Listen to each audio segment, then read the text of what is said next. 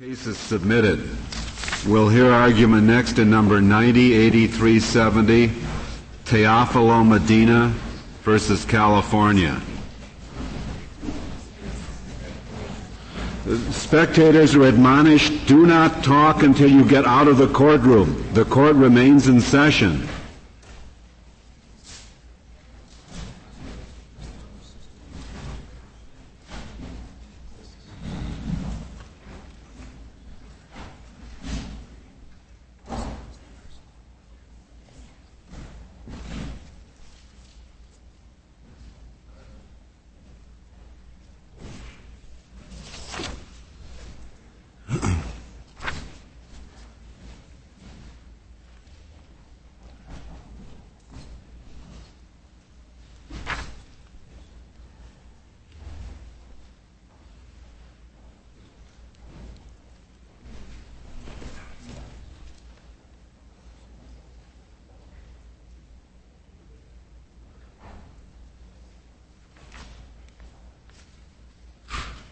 Mr. Pichetta, you may proceed.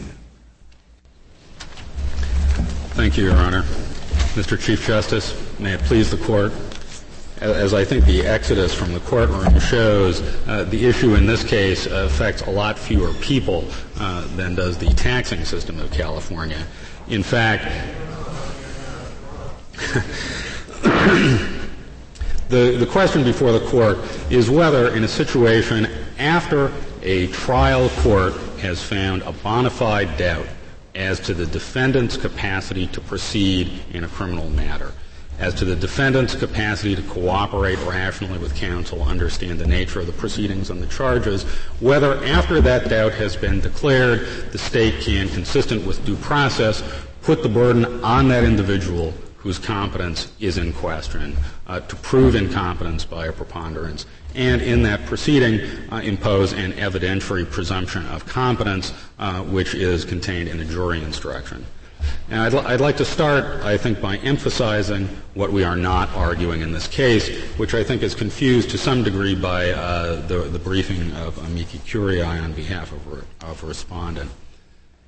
We are not contending that the presumption of competence as an initial matter insofar as it imposes upon the defendant or counsel or any other party asserting the defendant's incompetence an initial burden of production to come forward and raise that bona fide doubt in the mind of the trial court that the defendant is not competent to proceed with the criminal proceeding. So we are not, as Amicus uh, Criminal Justice Legal Foundation uh, contends, we are not arguing that the quote presumption of sanity uh, imposed by the common law uh, is constitutionally impermissible.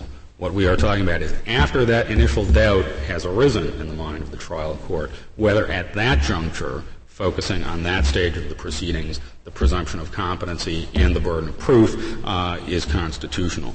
We are. If the government proved by a preponderance?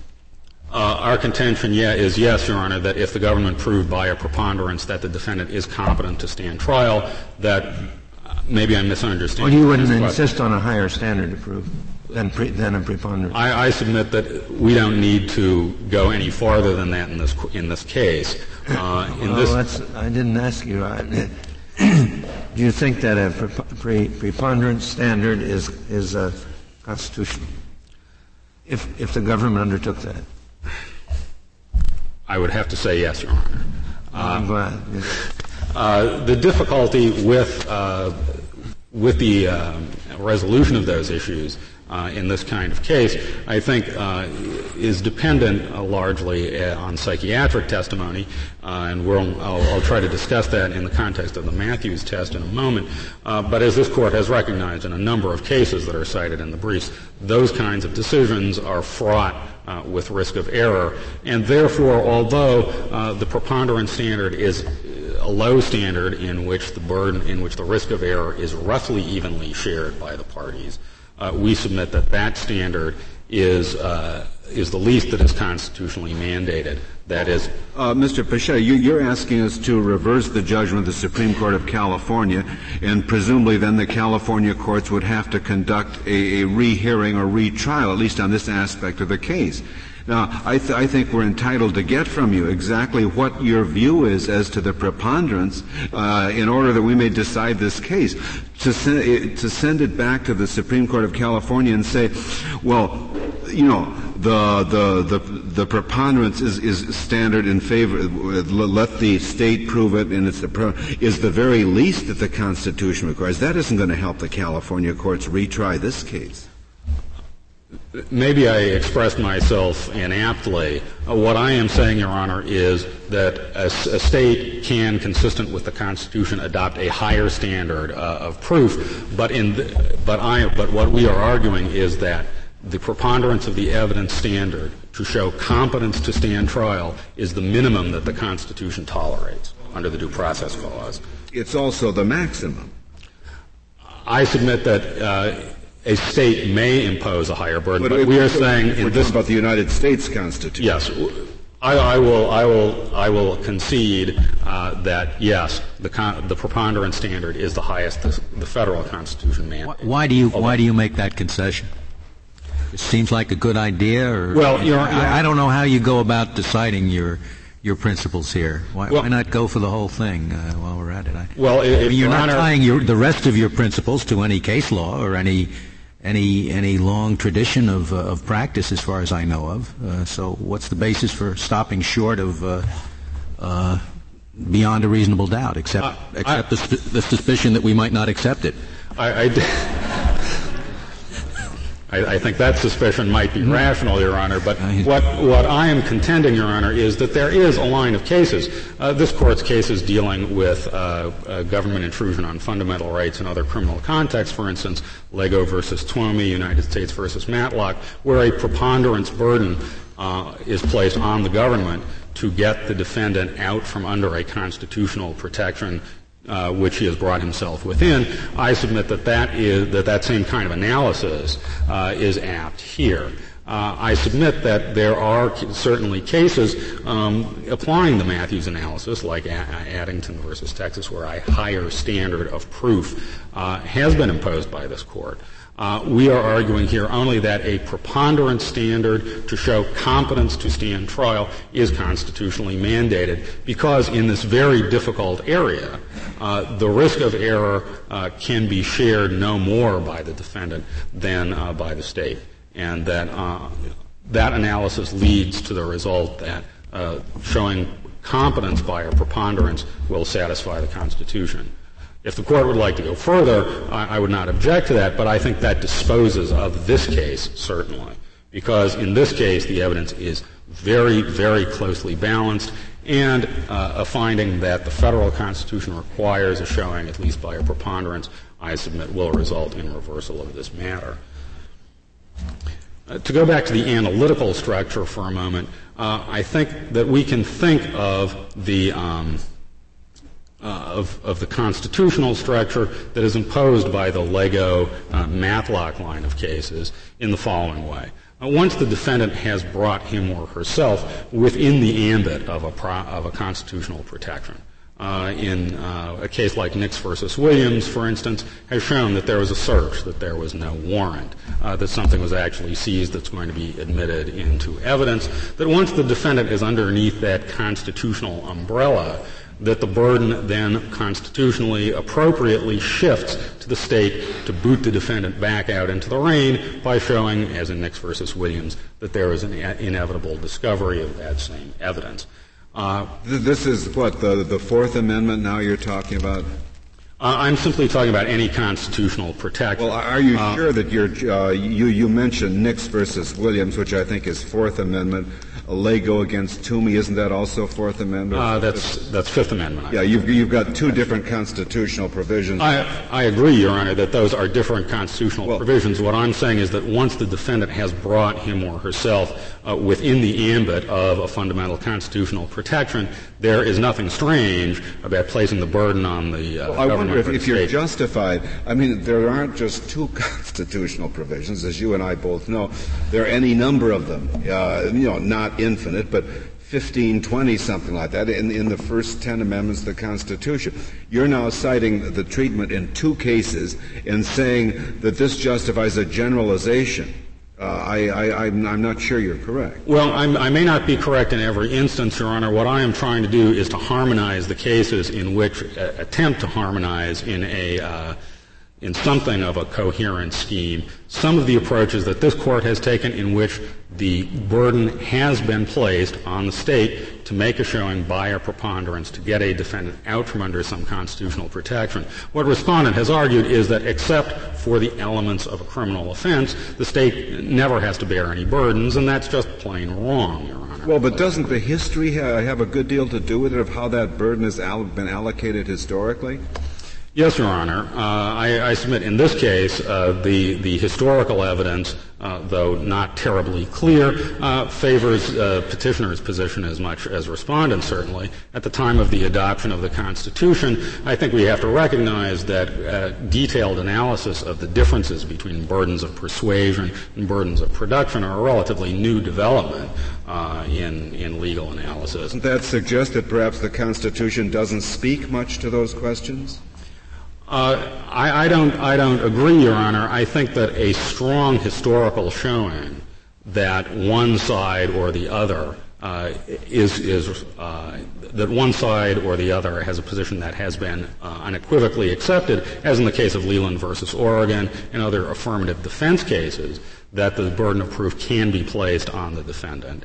That that's one situation.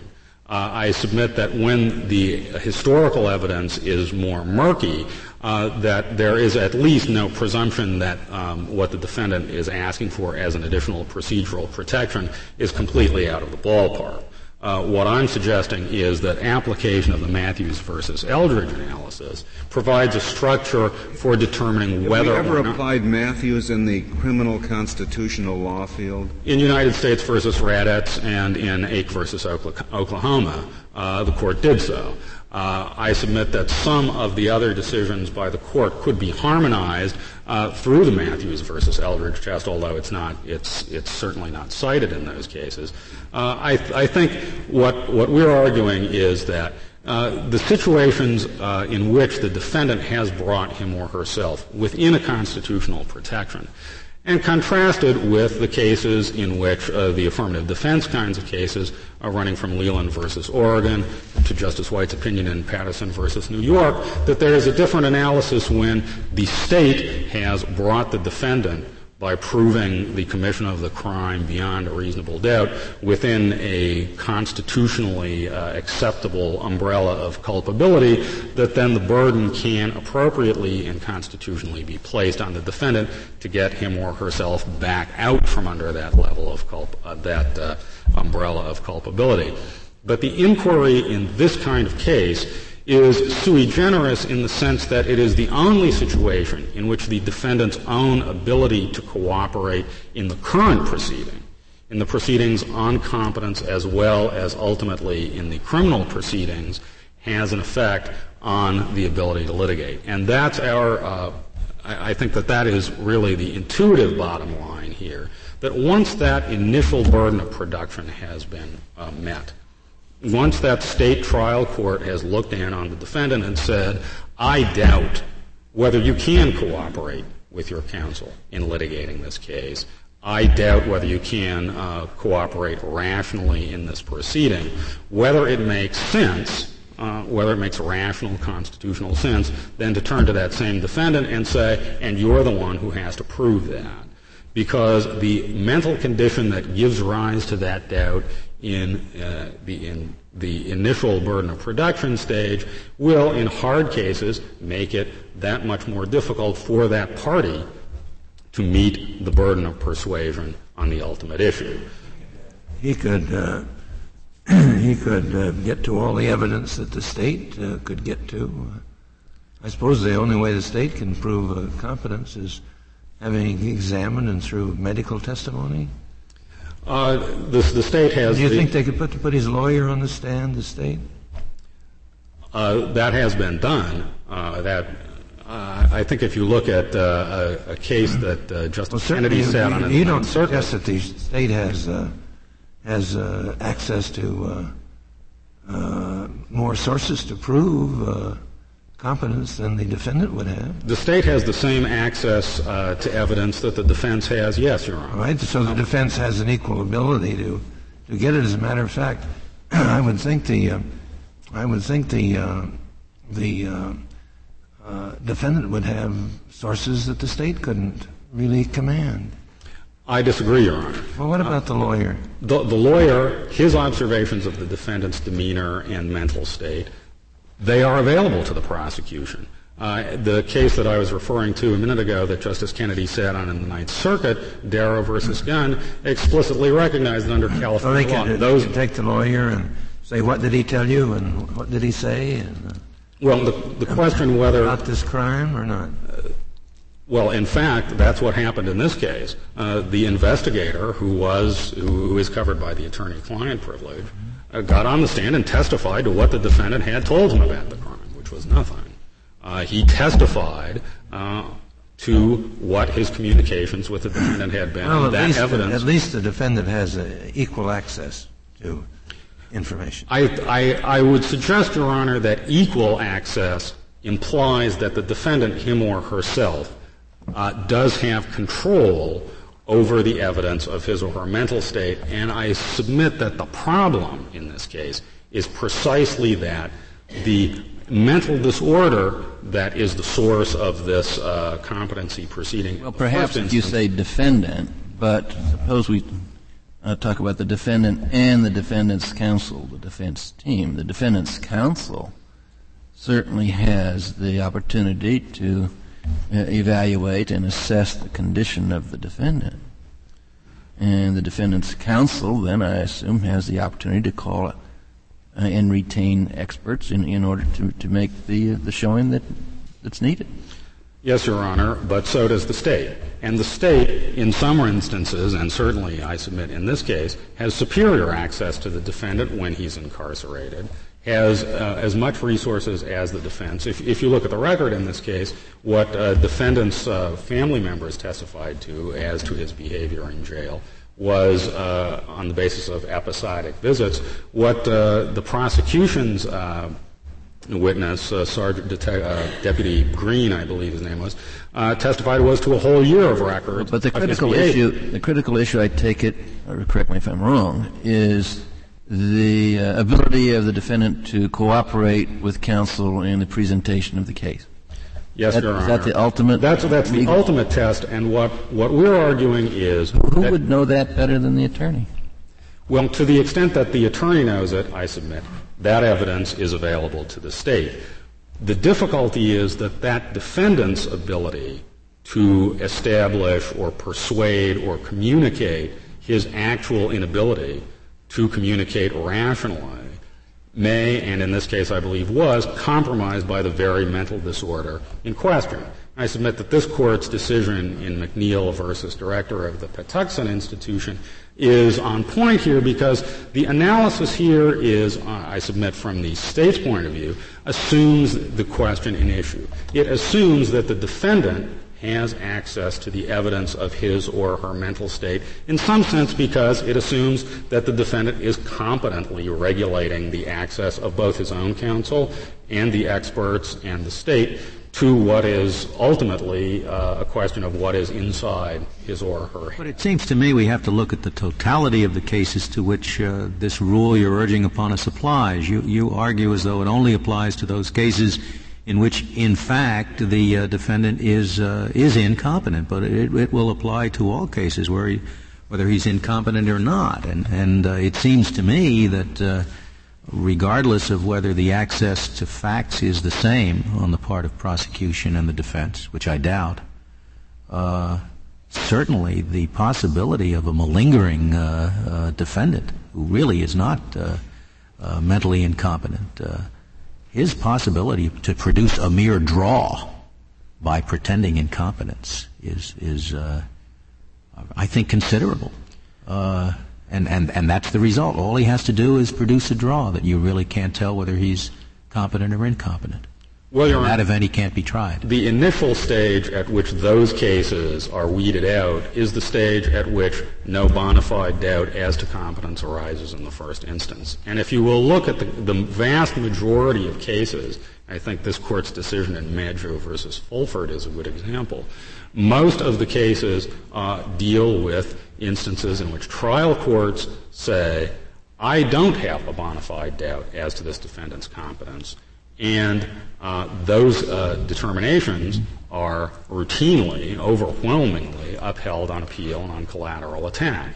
Now, I, th- I, think we have to recognize that in the vast majority of criminal cases, uh, this issue never arises at all. In a further number, a further uh, vast majority of those cases in which it does arise, there is no dispute because the experts agree, because the courts agree with the experts.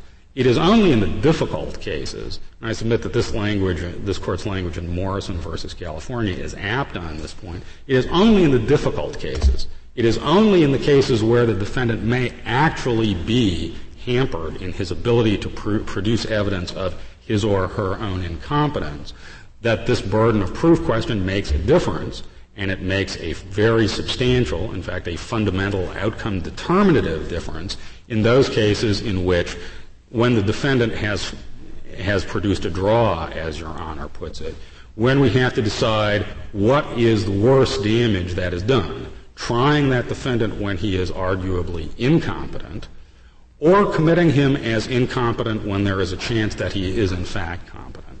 That, I submit, relates to the cost element of the state's interest under the Mathews test, and I would submit that the evidence that we've submitted in our briefing that has not been contested at all uh, by respondent or by any of the amici in this case is that that, that the imposition that that places on the state is minimal. It is very minimal. Calif- the California statute itself requires a report within 15 days after the committal of an individual, excuse me, as incompetent. Now, if that individual is in fact competent, there is uh, an easy means by which the director of the facility to which uh, the defendant is committed can return that defendant almost immediately to the court uh, he or she came from. The evidence that we've supplied in the studies by Roesch and Golding, who are, uh, I think, the leading authorities in this field, shows that an average stay uh, in a commitment as incompetent is 43 days. And just to put that in perspective, uh, if I may, that's less than half of the time that this court allows for petitioning for certiorari in a criminal case. Do you mean by that that at the end of the 40 some odd days the person is found to be competent? Uh, my understanding of that statistic is that 43 days is the average duration of the commitment. Uh, so that at the, at a, in an average of 43 days, the defendant is returned to the court as competent. And that's an average of cases in which the defendant is received at the facility and immediately turned around and returned to the court as competent. Uh, and it includes cases in which there is a longer commitment when the state would suffer uh, no harm to its interest because the defendant is in fact incompetent and it has taken uh, whatever the amount is of days clear, is to restore him is to it clear competence. both in this case and in the classic cases that we're considering that if there is an erroneous determination of incompetence, that the defendant is held in custody until there's a second hearing on the issue? Uh, California law provides for outpatient treatment uh, in appropriate cases. In general, it is commitment to a mental health facility, and there's a whole range of mental health facilities. And what about this particular case? In this particular case, uh, Mr. Medina was uh, incarcerated in the county jail prior to trial, and he would have been incarcerated, I'm sure, at a Atascadero or Patton State Hospital, which are the normal places uh, for commitment as incompetence. In either event, he would have been committed to a mental health facility where I, I think the studies show unanimously the chances of a more accurate determination of whether Mr. Medina is or is not, in fact, incompetent, uh, can or cannot voluntarily cooperate with counsel can be made. And I submit that the increase in the accuracy of the decision, uh, which is afforded by that commitment to a mental health facility, is also a factor pushing in favor of saying that the consequences of an erroneous finding of incompetence are less serious than the consequences of an erroneous finding of competence. Well, you, you can you can say that about a lot of criminal rules. I mean, at some point, no, any system that is is is going to uh, uh, commit people to prison uh, is is is going to you can you can say any rule uh, if if you don't have it the consequence will be this person uh, might uh, might go free but if you have it it'll mean an innocent person will be put away. You can't adopt any rules without without that kind of consequence. I, I certainly do not suggest your honor that that is the only criterion. It is certainly a factor in the Mathews analysis and the other factors, uh, there's certainly no question but that the trial of a, an incompetent defendant uh, is fundamentally unfair. Counsel, are, are, there things that the defendant's counsel was just as inadequate to evaluate uh, when he uh, uh, suspects that there may be a mental imbalance? Uh, and, and, and, is that why it's, it's not important or dispositive in your view that the defense counsel has real access to the defendant. Uh, is your point that we need a battery of experts to do this and that the defense attorney isn't really that much help? Well, that's, that's what the statute in California contemplates is appointment of experts. Uh, uh, my position, Your Honor, is that the defense counsel's access to evidence is superior at the point where the initial burden of production is placed on the defendant where the defense counsel is, we concede, in the best position to go to the trial court and say, I cannot communicate with this defendant. Please appoint experts. We have to have a competency hearing. But once that proceeding is initiated, that goes away because the, the, the, prosecution, the court, has the power under Estelle versus Smith, under all of the rules that we've cited in the briefing, to obtain evidence of the defendant's mental condition. And the defense counsel, I submit, in the instance, for instance, where the defendant turned over the table in the courtroom, the defendant, the, the defense counsel had no superior ability to know whether that was a product of the defendant's mental state of his uh, underlying uh, mental disorder uh, than anyone else did. It's probably hard for you to generalize, but in most of these cases, uh, are there standard tests that uh, medical experts testify to? Is uh, that the way the competency hearing works? There, there is normally an a, the experts normally give tests if they can to the defendant. There's a range of, of uh, uh, mental states. Uh, the mental state that the prosecutor suggested was the standard of competence in this case, uh, whether the defendant is a vegetable. Uh, that doesn't fall really within our problem here because that's not going to be disputed if the defendant is literally a quote vegetable unquote. If it is clear that a defendant who has no psychiatric history, no evidence of mental impairment, is just saying he or she is mentally incompetent in order to delay the proceedings, which was the situation in Maggio versus Fulford, that's at the other end of the spectrum. It's in the middle where the expertise of the experts is directed not only at the ultimate question of the defendant's ability to, co- to cooperate with counsel in the criminal proceedings, but in his ability to cooperate now uh, that the expert's opinion is crucial, and they do standard psychological tests normally. If I may, Your Honor, uh, I'd like to reserve the remainder of my time for rebuttal. Very well, Mr. Pachetta. Ms. Wilkins, we'll hear from you. Mr. Chief Justice, and may it please the Court. California's allocation of the burden of proof to the moving party in a competency determination offends no principle of justice, which is so rooted in our traditions and conscience to be ranked as fundamental. Additionally, the California procedure is in accord with the federal government, which provides similarly in a statute which was amended in 1984. Additionally, of the 14 legislatures of states which have specifically addressed the allocation of a burden of proof, 11 of the 14 comport with California law.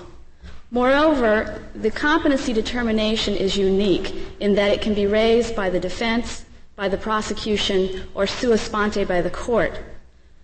So accordingly, it's important to recall that there may be defendants who are not resisting a competency determination, but nevertheless are subject to the litigation which may ultimately lead to their confinement without any determination of guilt there may be defendants with strong defenses to criminal charges who are precluded from making those defenses because of an incompetency determination. Additionally, petitioner. You're, you're suggesting that a, a, defendant may not always welcome a determination of incompetency? Indeed, and that has been the case in some instances. I would invite the court's attention to United States versus Hemsi out of the Second Circuit, a 1990 case at 901 Fed Second, 293, which illustrates this point. In that particular prosecution, it was the government who initiated the incompetency proceeding. The defense counsel took the stand and testified in favor of a competency finding.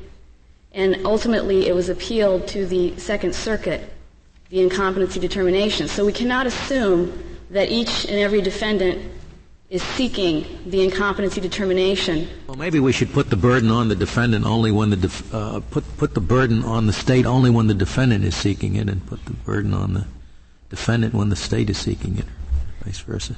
Well, Your Honor, admittedly, that is a conceivable solution, but I can only emphasize that why not? I mean, it's not imp- incumbent upon California to adopt such a procedure.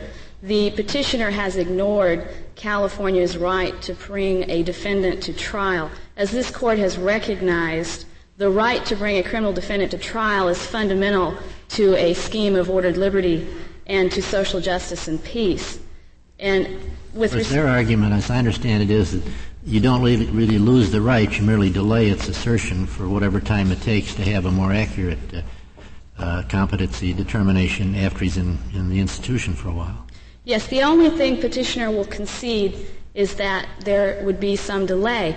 But I'd like to discuss the delay because in reading petitioner's brief, there are references to the majority being returned immediately and the rest being returned quickly. And there are studies referencing averages of 43 days.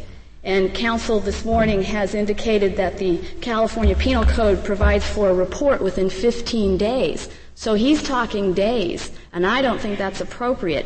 The Penal Code section counsel refers to is section 1370, subsection A2. That provides for a report in 15 days to the trial court as to whether the defendant will go to an outpatient program or be committed to a mental institution.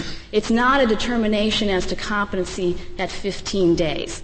The California law provides for a 90 day period for the initial diagnostic evaluation. The uh, federal provision, which is the same, provides for a four month commitment to a mental institution. So we're what not you're talking saying days. is that his 43 day figure really should be 90 days or 120 days. Well, no, his 15 day figure I should be 90 days or four months. Now, with respect to his 43 day figure, I have some problems with that as well.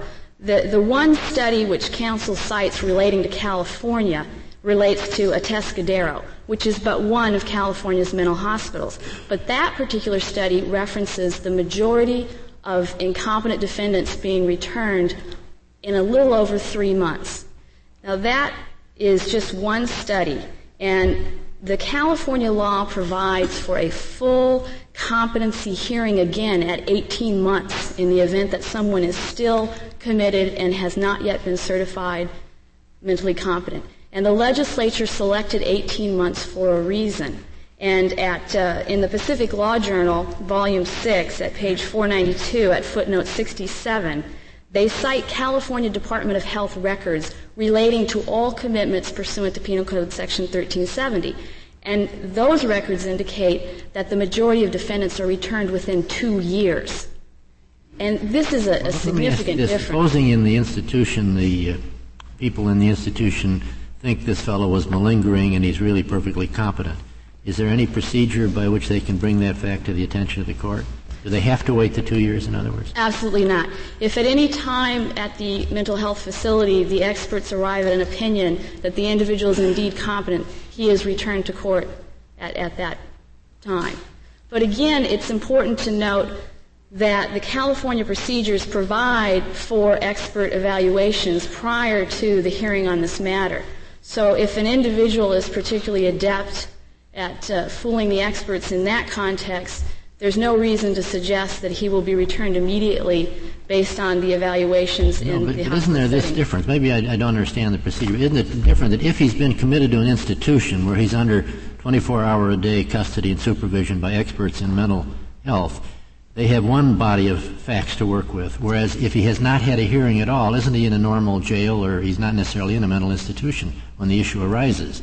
So you don't, the state has had a different amount of access to the relevant facts at the second hearing than it would have at the first hearing. That's correct. Yeah. He may not even be in custody prior to the, the hearing on, on mental competency. So with respect to delay, there, there is a significant difference, however, and the state does have a concern with respect to malingering because as the expert testimony below from petitioner's own expert indicates, avoiding the death penalty is a motivation for malingering. And counsel has indicated that there will be little litigation on the issue of mental competency, but I would suggest that it will come in the cases that California has the greatest interest. That is, the more serious the offense, the greater the motivation to malinger. And this is something that has been recognized historically since 1847 when Hale observed that it would be appropriate to impanel a jury to see if a claim of madness is real or fraudulent.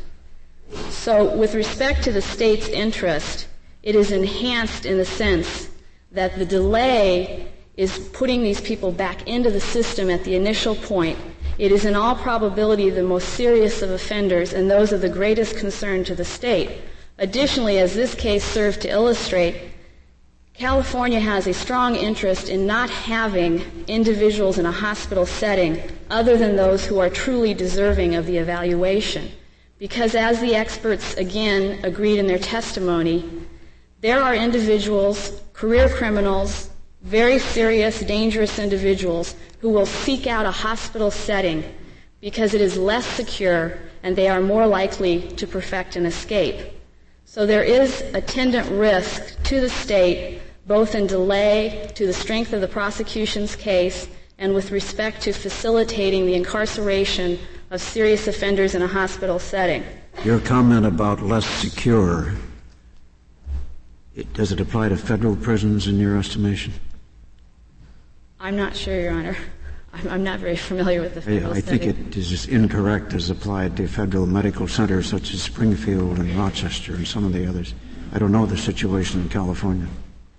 I, I don't know what the situation is, and again, I'm not suggesting we don't we don't have very secure facilities. However, there is, of course, limited space in all of our institutions, both mental and otherwise, and we have different classifications for different inmates.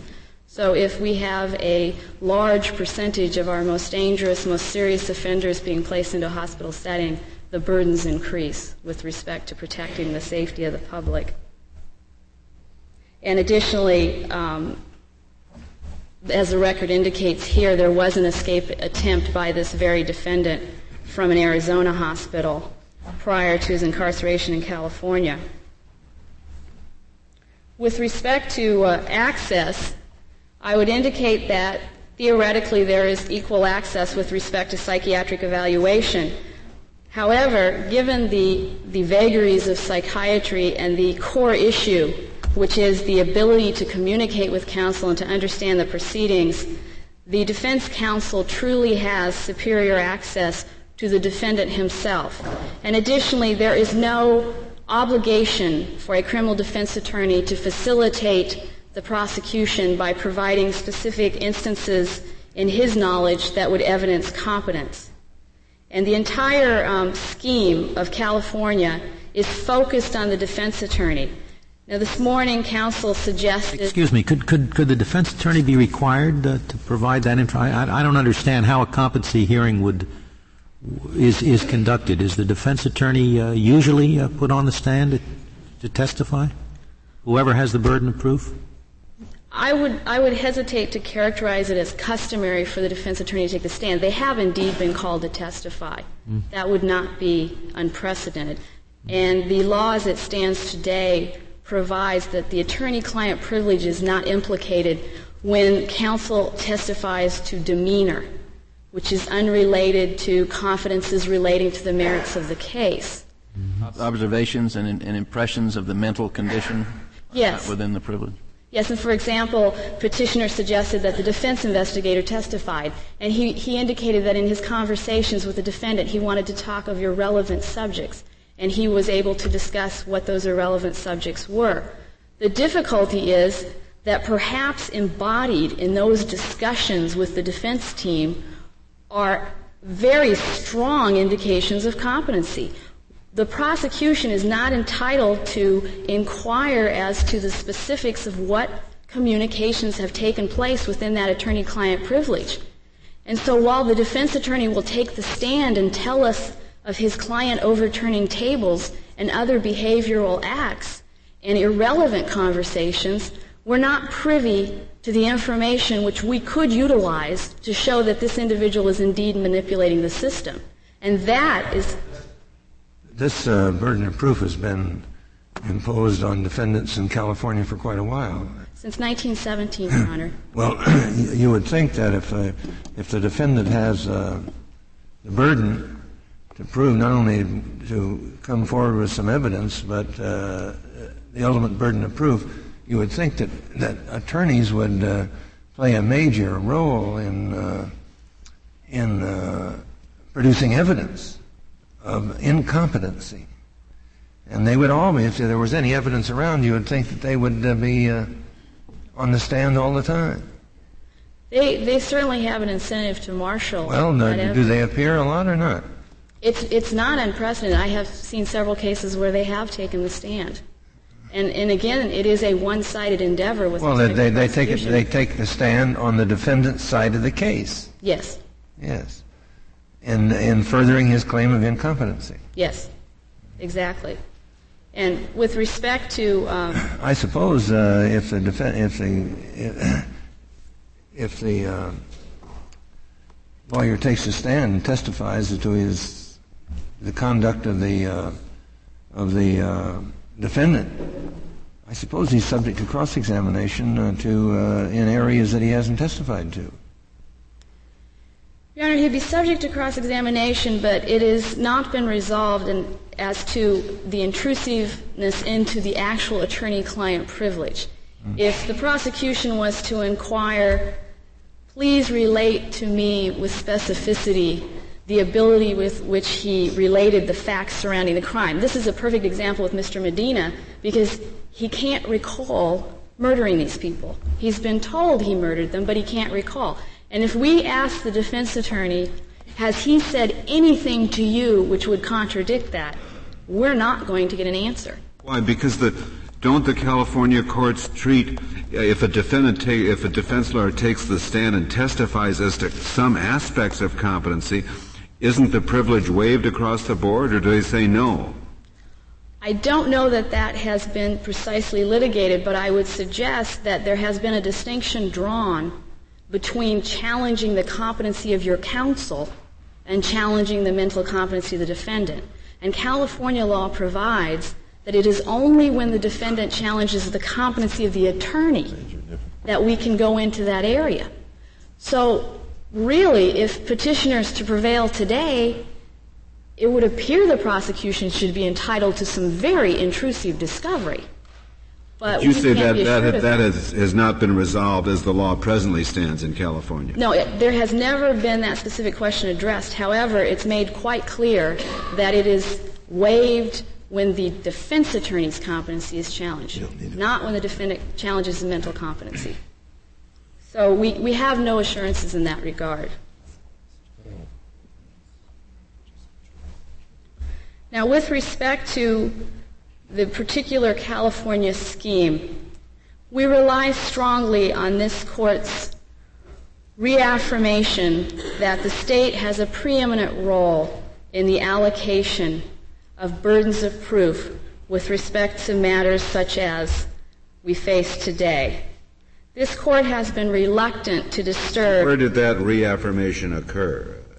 Your Honor, I rely heavily on Patterson versus New York, and particularly the language in Martin versus Ohio, which characterizes the strength of Patterson, which reiterates the opportunities that this court has had to depart from Leland, and it has repeatedly declined to do so.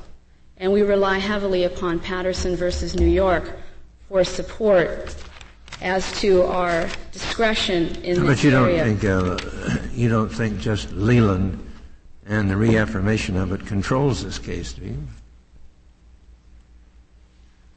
Yes, Your Honor, I would suggest it does if. Uh, other, other than uh, to support the notion that you should leave it to the state. But, uh, I think that we, we find support in that. As you'll notice, we have not undertaken any type of analysis under Mathews versus Eldridge because it's our position we need not reach such because we are, we are within the rights as defined under Patterson versus New York. There is no tradition which we are violating.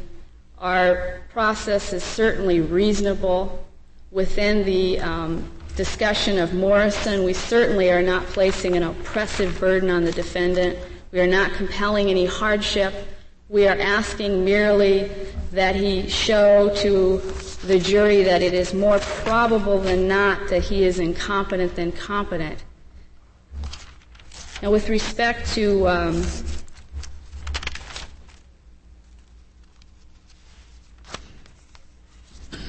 with respect to counsel's remarks about focusing on the trial court's declaration of doubt, it's important to focus on that particular determination by the trial court.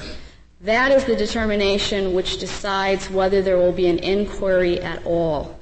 And counsel has no problem with California's allocation of both a burden of production and burden of persuasion at that point.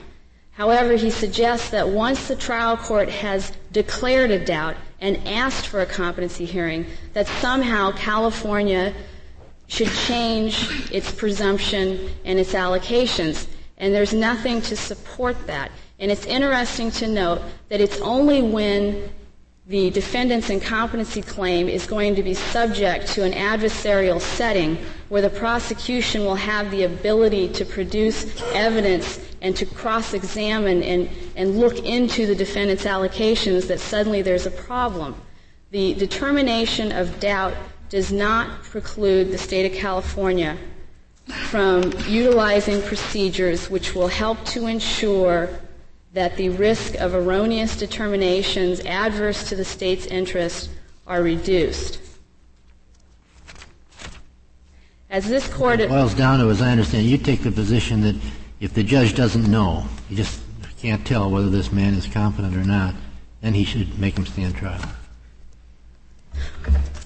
Well, yes, in California, it's uh, done by a jury and requires a unanimous jury verdict. Yeah. But it's our position that if a mm-hmm. defendant cannot convince 12 jurors that it's more likely he's incompetent than competent, indeed he should stand trial. Mm-hmm. Mr. Medina had a full and fair opportunity to present evidence to 12 jurors, and he could not convince one of those jurors that it was more likely that he was incompetent. And the jury picked a foreman and read its verdict in less than two hours. There's no denial of due process here. But no, that is our position. No, but it would be the same, I suppose, if, if uh, they had a hung jury and that uh, they deliberated for 14 days and they said, we really can't tell, we don't, can't return a verdict. That still require that uh, he'd have to go to trial then. Well, procedurally, if we had a hung jury in California, we'd do it again. Oh, you do? Yes. So if, if that were the scenario, we'd, we'd do it over again. We'd have another six-day hearing jury comes back with a, with a verdict uh, uh, turning down the defendant's uh, submission of incompetency, you don't really know whether the jury in the jury room said, gee, this is a toss-up. And so we have to rely on the presumption because they're instructed on the presumption, aren't they? That's correct. If a jury so, comes uh, back, you really don't know if uh, if they thought it was a tie. That's correct. If if we have a unanimous jury verdict, it could be based on equipoise, and we don't know if they utilize the presumption or not. And with respect to equipoise, I can only observe that in the event there's an erroneous guilt determination, we cannot equate that with a guilty man, uh, with an innocent man being found guilty. We cannot make that correlation. And additionally, when an individual proceeds to trial, they are accorded all the protections afforded, including the beyond a reasonable doubt standard. Additionally, it's important to note that the finality of the decision here can impact as to the fairness of what, what has been allocated. And a competency determination is not final if there is a change in circumstances which suggests that the original competency finding was erroneous. And based, uh, based, for example, on his performance during trial? Yes. If, if there is behavior. or, or, or outside of trial. Absolutely. If, if the defense attorney is encompassing problems, it can be brought to the attention of the court and we can stop the proceedings again and again litigate the idea of competency. So the absence of finality is, is a factor to be considered, and the uniqueness of this proceeding is a factor to be considered in the manner in which California has allocated the burden. Counsel, may I ask you just to go back to one issue? Uh, do you take the position that the presumption is itself of independent evidentiary force as opposed to merely being a sort of opaque way of stating the burden of proof? It is definitely not of evidentiary value, and uh, it is simply a restatement. I thought you were indicating that it was when you answered Justice White, or, or I think agreed with Justice White, that uh, it might be that the, when the verdict comes back, uh, the verdict of competence, that it reflects the presumption rather than mere equipoise. My reference was if the jury cannot resolve it and truly believes that the evidence is in equipoise, the law instructs them that it is the defendant's or whoever is asserting incompetence, it is their burden. So by virtue of their failing to meet the burden, they are to return the competency finding. Shouldn't instruct on the presumption? Yeah because the statute says so? Well, it's, it's in accord with the statutory language. It starts out by stating there's a presumption. It's probably surplus. But again, there, there is no evidentiary value to presumptions in California. Well, are they, uh, is the jury instructed on that? The jury is instructed in very simple language, which indicates well, that. does the simple language state what you just told me? A presumption has no evidentiary force in California. They are not specifically told that it has no evidentiary force. Well, if they're not told that, don't you think a, a normal juror would assume that the presumption, uh, as, as in the instructions here, did carry some evidentiary force? No, I don't understand how a layperson would make such, such a judgment. Is, is that because you assume a layperson wouldn't understand what they were talking about in the first place?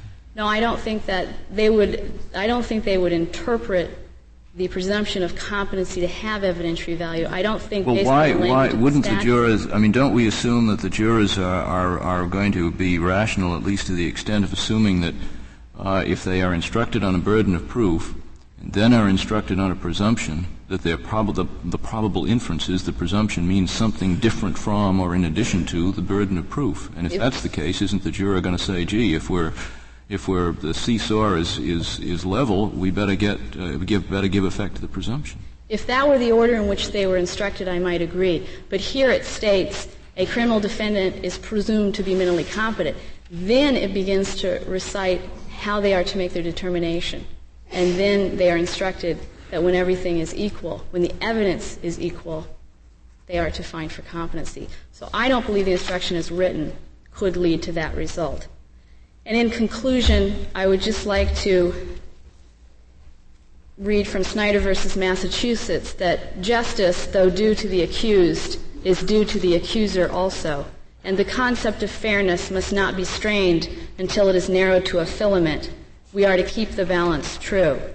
Mr. Medina had a full and fair opportunity to demonstrate his mental incompetency. There has been no denial of due process by California and its allocation of the burden of proof after the finding and declaration of a doubt with respect to competency.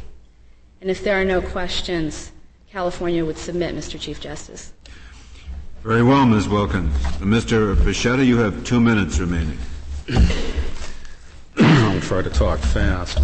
to respond to the access question, there is no doubt I submit that once defense counsel or any party initiates the competency inquiry, that all bets are off as to the defendant's invocation of any privileges, his own privilege against self-incrimination, the attorney-client privilege.